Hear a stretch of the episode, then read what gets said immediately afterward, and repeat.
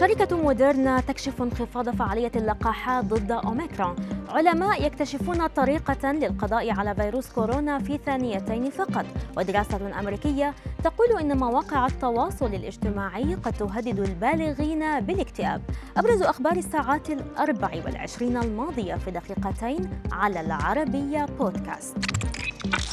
رجح رئيس شركة موديرنا التنفيذي ستيفن بانسل لصحيفة فاينانشال تايمز انخفاض فعالية اللقاحات ضد متحور أوميكرون مشيرا إلى أن الأمر مختلف عما كان عليه مع المتحور دلتا. وكانت موديرنا قد أعلنت أنها ستطور جرعة معززة ضد أوميكرون وأن اللقاح الجديد قد يكون متاحا على الأرجح في بداية 2022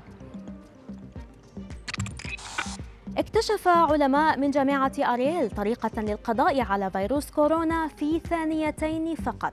وقالت صحيفة ذا جيروسلم بوست إنه يمكن للموجات المليمترية أن تقتل في ثانيتين 99.8% من فيروس كورونا وفيروس شلل الأطفال المتوزعين على الأسطح المختلفة.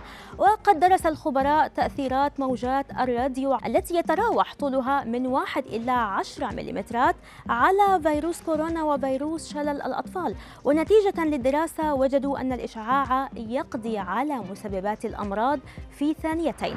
ولاحظ الباحثون أن هذه الموجات ترفع درجة الحرارة مما يساعد في مكافحة الفيروس. القلق ليس حكرا على المراهقين والأطفال فقط فمواقع التواصل الاجتماعي قد تهدد البالغين أيضا. هذا ما توصلت إليه دراسة جديدة أجراها باحثون في جامعة هارفارد الأمريكية.